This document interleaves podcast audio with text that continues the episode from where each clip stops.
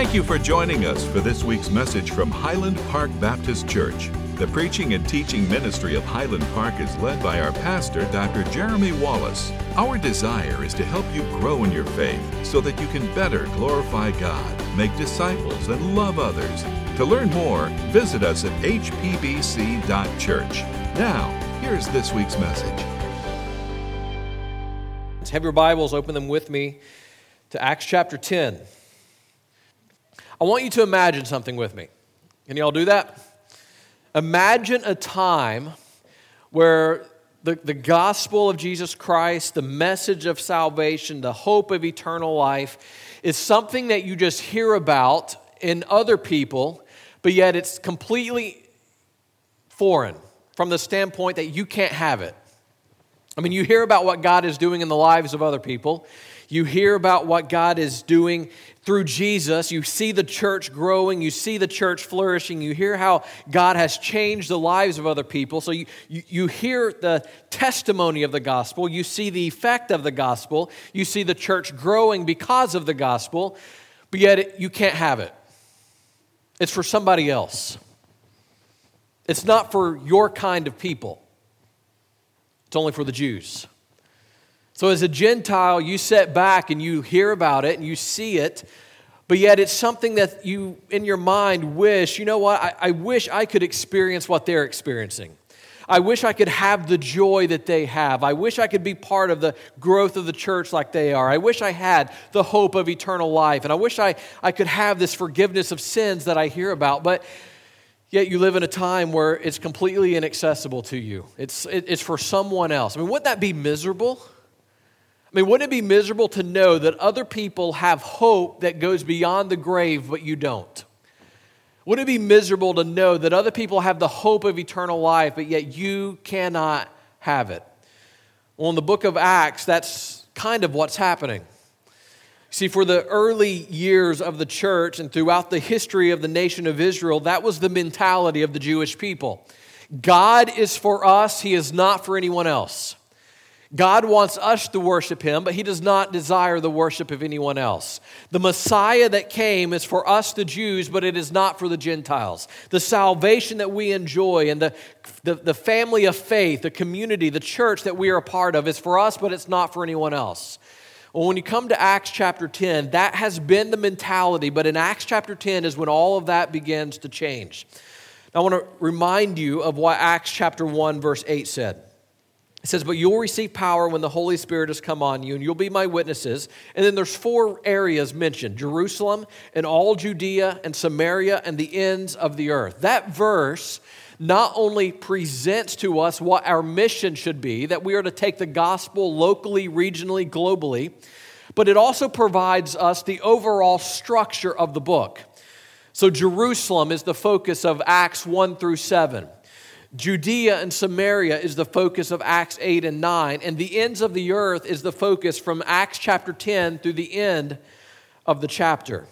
Now, before we dive into this chapter, we have to understand a little bit of Jewish history. Sounds exciting, doesn't it? You're like, just what I came for. I think you'll find this interesting, but it will also help you understand some of the cultural challenges that we're going to read about in a few moments. The Jewish people were a very proud people in fact, you probably heard that they hated the Samaritans because they were not pure Jews. They called them half breed dogs. They could not fathom God wanting to save a Samaritan. God wouldn't want a Samaritan in his family. Why would God want to save a Samaritan? But the one thing that the Jews, the one thing that this people hated more than the Samaritans were the Gentiles. Jews would have nothing to do with Gentiles. They would not stay in the homes of a Gentile as their guest. They would rather sleep on the street than stay in the home of a Gentile. Dirt from Gentile countries was considered defiled. And so, if a Jew had been walking through a Gentile territory, before they entered back into Jewish territory, they would shake the dust off of their feet. You've heard that saying? That's where it began. If they were walking through a Gentile territory, right when they would get to the border, the line, they many times would take their sandals off and they would dust the dirt off their sandals before entering in Jewish territory because they didn't want to bring defiled dirt into Jewish area. Jews were not would not eat food prepared by Gentile hands.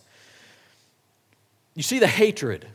You see these cultural barriers. So later in the book of Ephesians, when we read Paul writing that there is one church and it's not Jew or Gentile, we all come together, that mentality that Paul writes about in Ephesians 2 was still foreign here at the beginning of Acts chapter 10.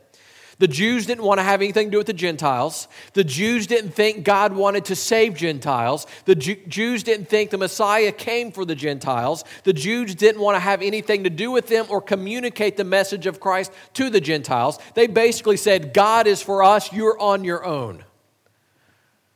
That was the culture.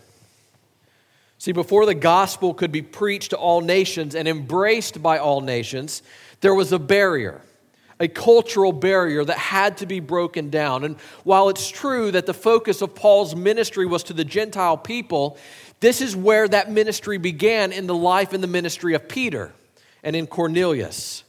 What we see taking place in Acts 10 and what Pastor Jason read to us about is a huge cultural shift and a huge change in how people were thinking. For thousands of years, they said, God is our God. He is not your God. You can't have him is basically the mentality. But in chapter 10, that begins to change. What we really begin seeing happen is what the title is. You see it on the screen that the grace of God really is and was a grace for every race, every nationality, every people group. So, when we read in the Old Testament, and we'll talk about this more in a minute, that God loves all nations, it's tied to this. And we'll see that more here in just a minute. What I want to do this morning is walk through this narrative. Acts chapter 10 is a long chapter. We're not going to read every verse or look at every verse. But through this chain of events that take place, we see some crucial truths for your life and for the life of our church. So if you're taking notes, here's number one. We need to understand that God made preparation for the spread of the gospel to the Gentiles. God made preparation for the spread of the gospel to the Gentiles. The spread of the gospel was not something that happened accidentally. It was not something that just accidentally took place and the Jews accidentally told the Gentiles about the gospel. God was at work. God was laying a foundation that the rest of history would be built on.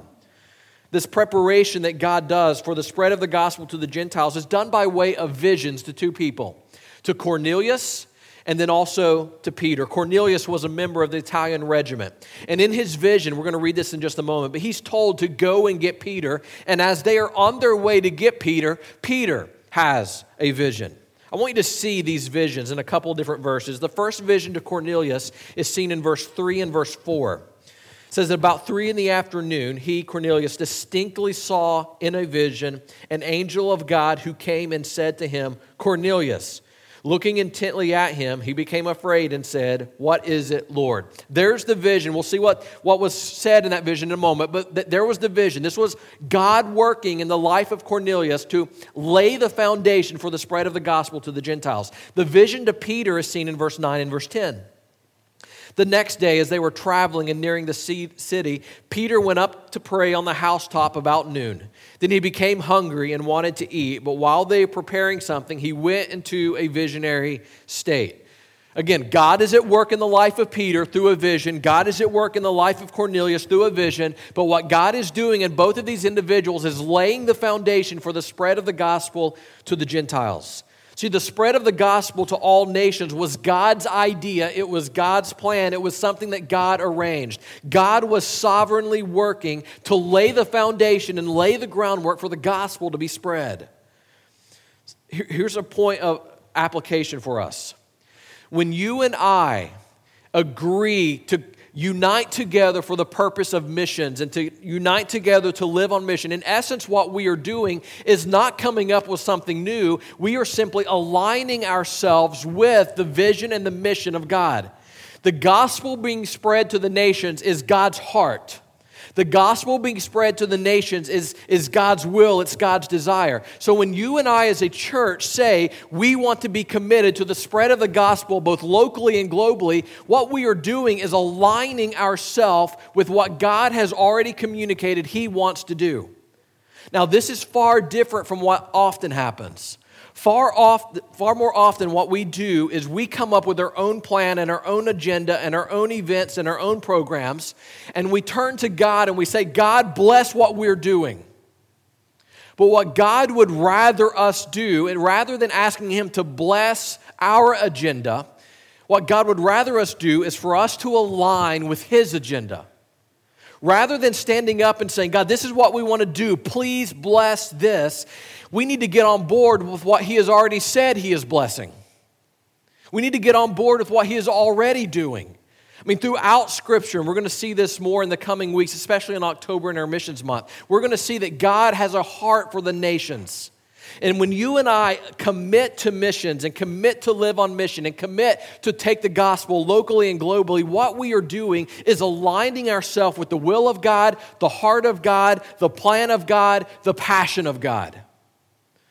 1 Corinthians 15 58 is one of my favorite verses, and it instructs us to be steadfast, unmovable, always abounding in the work of the Lord. But that key phrase is sometimes missed. We are to be abounding in the work of the Lord. It is, it is easy to ask God to bless our work. But what God instructs you and I to do is to get on board with His work, to commit, to be steadfast, to be unmovable, to always be abounding in the work of the Lord. Well, what is the work of the Lord? Well, the work of the Lord is the mission that He has given us. We have to align. Why? Because we understand that God cares about the nations. Number two, this vision was given to Cornelius and Peter, but what we see secondly is that Peter and Cornelius modeled obedience and submission. So, in these visions, there are commands that are given, right? So, in verse 5 through 6, you see the command given to Cornelius. Notice what it says Now send men to Joppa and call for Simon, who is also named Peter. He is lodging with Simon, a tanner, whose house is by the sea. We talked about what it meant to lodge with a tanner last week. But I want you to see the obedience down in verse 7 and verse 8. When the angel who spoke to him had gone, he called two of his household slaves and a devout soldier who was one of those who attended him. And after explaining everything to them, he sent them to Joppa. So God gives Cornelius a vision. In this vision, God tells Cornelius what to do. Cornelius awakes from this vision and obeys. He submits to what God said. He says, This is what you told me to do. This is what I will do. He obeyed and he submitted. The command to Peter is seen in verse 19 and 20. So Peter also has a vision. Verse 19, while Peter was thinking about the vision, the Spirit told him, Three men are here looking for you. Get up, go downstairs, and accompany them with no doubts at all, because I have sent them. So, how did Peter respond? Look at verse 22. They said, Cornelius, a centurion, an upright and God fearing man who has a good reputation with the whole Jewish nation was divinely directed by a holy angel to call you to his house and to hear a message from you. Peter then invited them in, gave them lodging. The next day he got up and set out with them. So God gives him a vision go. He wakes up, and what does he do? Goes. Again, obedience and submission. So God was laying the groundwork for the spread of the gospel to the Gentiles, but a key component to the gospel being spread to the Gentiles was the obedience and the submission of Cornelius and Peter. Now, I want you to notice Peter's vision. Look at it, verse 11. He saw heaven open and an object that re- resembled a large sheet coming down, being lowered by its four corners to the earth. And in it were all the four footed animals and reptiles of the earth and birds of the sky. Then a voice said to him, Get up, Peter, kill and eat. Interesting vision. Why was this such a big deal? Understand the cultural implications of this. Peter, a Jew, strove to abide by all 613 of the Old Testament laws ceremonial laws, purification laws, moral laws. And in their mind, what you ate, the dietary restrictions that they went by and they abided by, made them more holy and more acceptable to God. What they did not understand was that the plan for all of these laws was ultimately to point them to the truth that they could not be holy enough and they could not be righteous enough. And no matter how many laws of ceremony and how many laws of purification, they could never make themselves pleasing to God. It was all designed to point them to, Jesus Christ, the coming Messiah, who could be their holiness, who could be their righteousness. So when he has this vision, God is basically telling him those dietary and ceremonial laws that you've been following are no longer binding because of the death and the resurrection of Jesus Christ. So in Peter's mind, understand this. For centuries, the Jewish people had had certain dietary restrictions and certain dietary laws, and now God is telling him, You can eat bacon. Amen. This is more about more than just about food and diet. What God is telling Peter is I am not just for you. And the message of Christ is not just for the Jews. The message of Christ is for the Gentiles. And these things that you, you, you, you held to, these 613 laws that you, that, you, that you struggled to keep each and every day, were ultimately designed to show you that you needed a Savior. They were designed to make you distinct from the nations, but now because of Christ, they are no longer needed. And so you don't have to abide by that anymore. And God is laying the foundation for the ministry to the Gentiles who, for centuries, had nothing to do with the dietary restrictions. They didn't get it, they didn't understand it. So for a Jew to go into Gentile territory and to tell them, hey, if you want to be a Christian, you have to eat this, God is telling Peter, no, it's not about what you eat, it's about Jesus Christ. It's not about the ceremonial laws, it's about what Christ has done. And it is not about dietary restrictions, it's about the gospel of Jesus Christ. The gospel is not just for you, it is for all people. But what I don't want you to miss is that in this preparation, it also required the obedience and the submission of Cornelius and Peter. But this was a natural barrier in Peter's mind that would have prevented him from presenting the gospel to the Gentiles. This vision prepared him for the moment that we're reading about in our text where he is standing in the midst of Gentiles. And in this standing in the midst of Gentiles, he acknowledges these barriers that exist. Look at verse 27. While talking with him, he went on in and found many had come together in this place, many Gentiles who had gathered together. And Peter said to them, You know, it's forbidden for a Jew, Jewish man to associate with or visit a foreigner. Do you see the cultural aspect here? He said, I'm not really supposed to be here.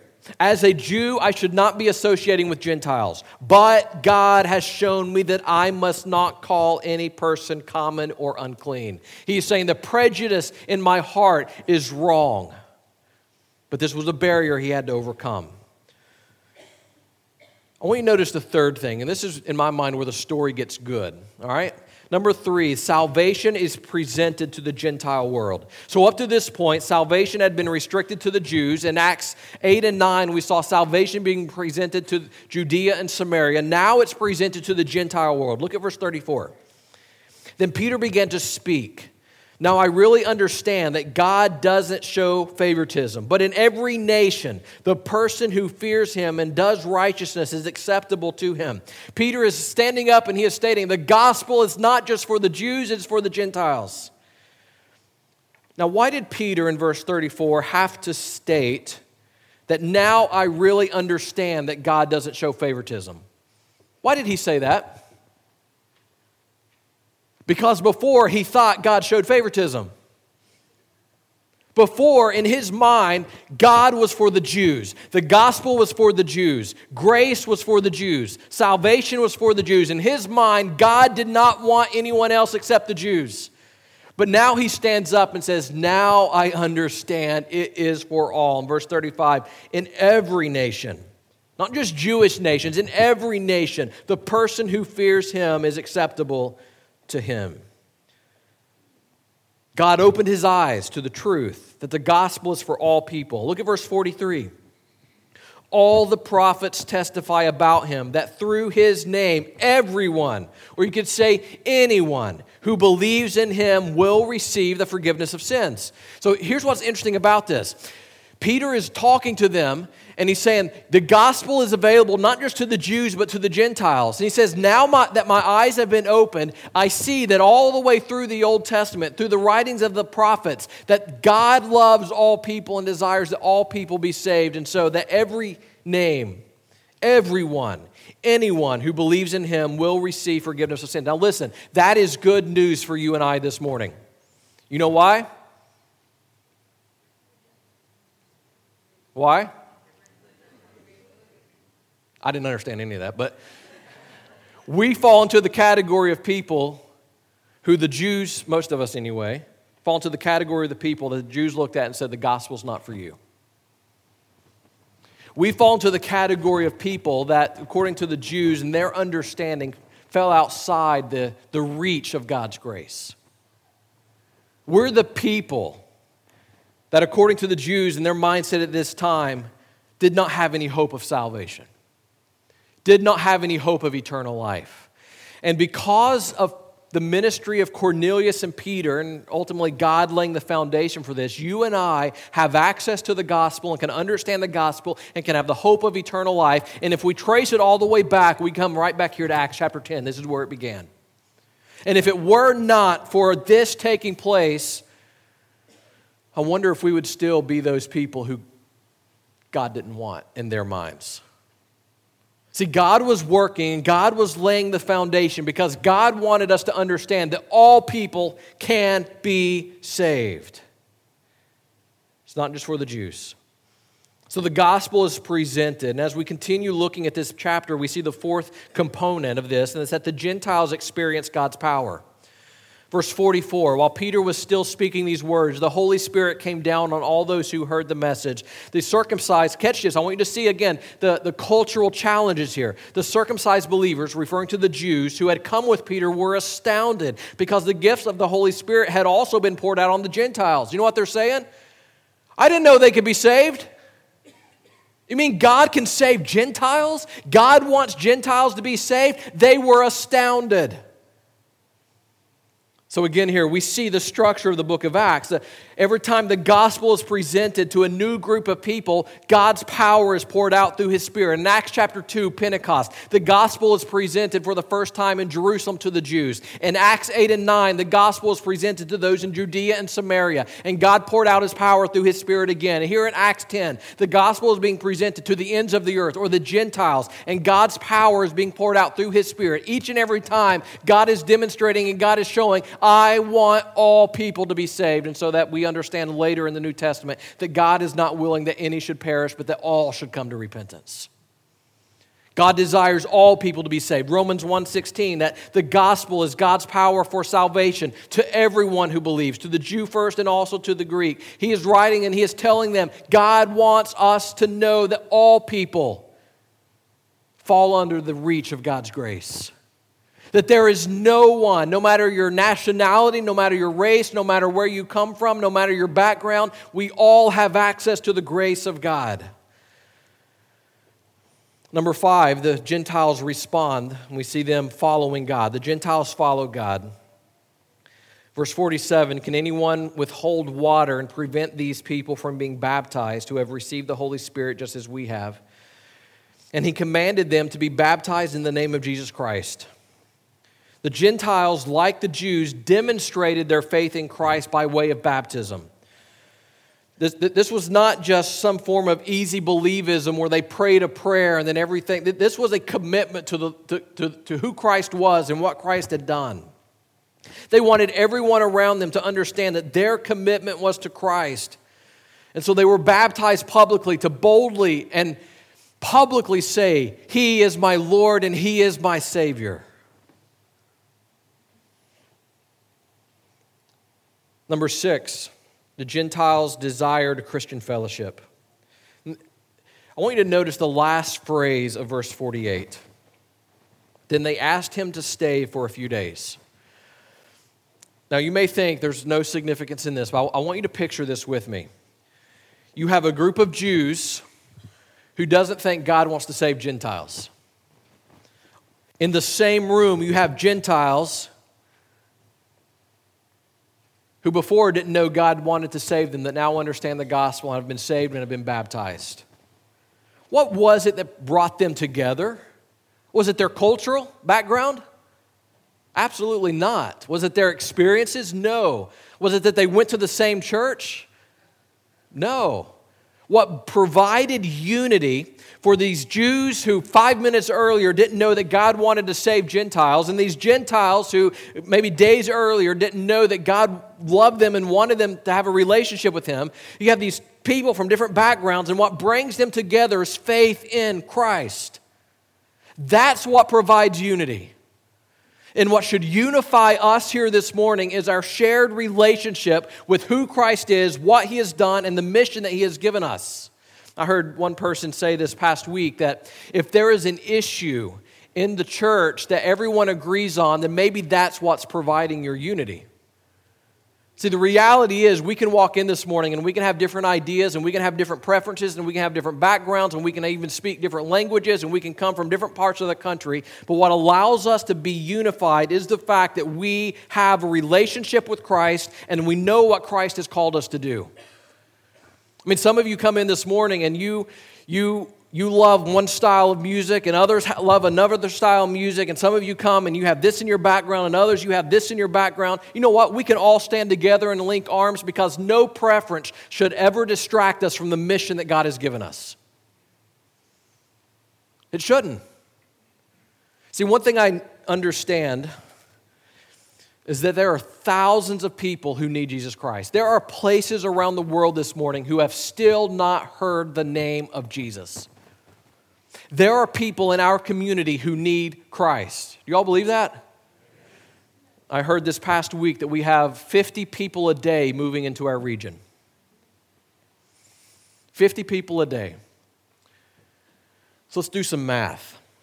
If we want those 50 people a day to be reached, here's what we have to do. We have to start a new church every other week, and that new church has to immediately be running 300 just to reach the new people coming in. That doesn't even address the 90% of people who are already here who are not going to church. Start a new church every other week and have that church start off with 300 people. Think that's going to happen? Or if we don't want to start churches, then all established churches need to grow by 250 people a year just to reach the new people coming in. Again, that doesn't even address the 90% of unchurched people who are already here. Isn't that astounding? So, what are we going to do? Are we going to plant a new church every other week this next year and hope that they run 300? Or is every existing church going to grow by 250 people? I mean, there are thousands of people coming in. One person after the service this morning said, Can we help? Can we show them Jesus and let them get saved and send them back where they came from? but don't miss this point. One of the things that we learn from Acts chapter 10 is that God desires all people to know him. And see, what, what we are tempted to do, what, what churches often are tempted to do, is to come up with their programs and their events and their activities, and they say, God bless this. God, this is what we want to do, bless it. But what we need to do is understand what God's heart is and what God's agenda is and align everything we do with that. God desires that He be known and that He be worshiped, and He wants all people to know Him. And so, if you lead a ministry or a class, the question that you need to ask yourself this morning is this Am I asking God to bless what I want to do, or am I actually aligning everything I'm doing with what God already, already says He's blessing? Because God is not willing that any should perish, but all should come to repentance. God loves the nations. God wants all people to know Him. His desire is that all people everywhere submit to Him and give their life to Him. This is what God has promised to do. He says, I will build my church, and the gates of hell will not prevail veil against it. This is what he has promised to bless the furthering of his kingdom, the spread of the gospel, people being saved, lives being changed. So instead of being over here saying, God bless this or God bless this, let's bring everything right here where we already know God's blessing. Let's unite behind this mission. And we can come from different backgrounds and different experiences and different ideas and different preferences. And we can link arms and we can say, we want people to know Jesus. And the only way that we have a chance of reaching the 50 new people who come here every day, and the only way we can reach the 90% of our population in this region who do not go to church anywhere, is if we unite behind this mission. Is if we understand that the gospel is not just for us who are already saved. The gospel has come to us so that we can go and we can spread it to others. The gospel does not just exist for the congregation inside the walls of the church, the, co- the gospel exists for all people. It is not a truth or a secret to be hoarded. It is salvation and hope to be spread. And so, what some of us need to do this morning is to stop asking God to bless our agenda and us get on board with God's. What some of us need to do this morning is stop treating the gospel as though it's our little prize that we deserve and start treating it as the only hope that people out there need. What some of us need to do is to commit to having a church that unites behind the mission that God has given us and says it doesn't matter what it takes and it doesn't matter what it costs, we will pursue the spread of the gospel in everything, locally and globally. 50 people a day, that's a lot, isn't it? They will not be reached accidentally. 90% of our population does not go to an evangelical, Bible believing church. That's a lot of people, isn't it? 7 billion people in the world. People groups who have not even yet heard once the name of Jesus. We have what they need. Will you join in uniting behind that mission? Will you join and commit to living a life that communicates the gospel and tells people this is what you need? Will you commit to our church being a church that says we want to, we, we want to align everything behind what we know God's already doing? Why? People need Jesus. It's simple, isn't it? People need Jesus. Let's unite behind that. We stand with me this morning?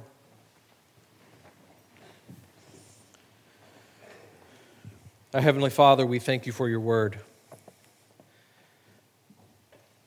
And God, as we read about the gospel being spread to the Gentile world, God, it is a reminder for, for all of us here that you desire all people to know you. That there is no one, no place that is beyond the reach of your saving grace. Help us to understand that while you were laying the foundation, you used people who were willing to obey and people who were willing to submit to you. You used Peter, who is willing to step outside of his comfort zone so that the gospel could be advanced. And God, some of us this morning, we need to be willing to step outside of our comfort zone for the advancement of the gospel. God, I pray that you would help us, as tempting as it is to set our own plans and our own events and our own programs and ask you to bless that. God, I pray that you would help us to align everything with the mission you have given us. That we would desire people to be saved, that we would long to see lives changed, that we would seek both locally and globally to spread the gospel of your great love. God, we love you this morning. I hope, pray that you would help us to respond to you. It's in Jesus' name we pray. Thank you for listening to this week's message. If you have any questions or want to know more about having a closer relationship with Jesus Christ, please contact us online at hpbc.church. Please join us again next week as together we seek to know Christ and make him known.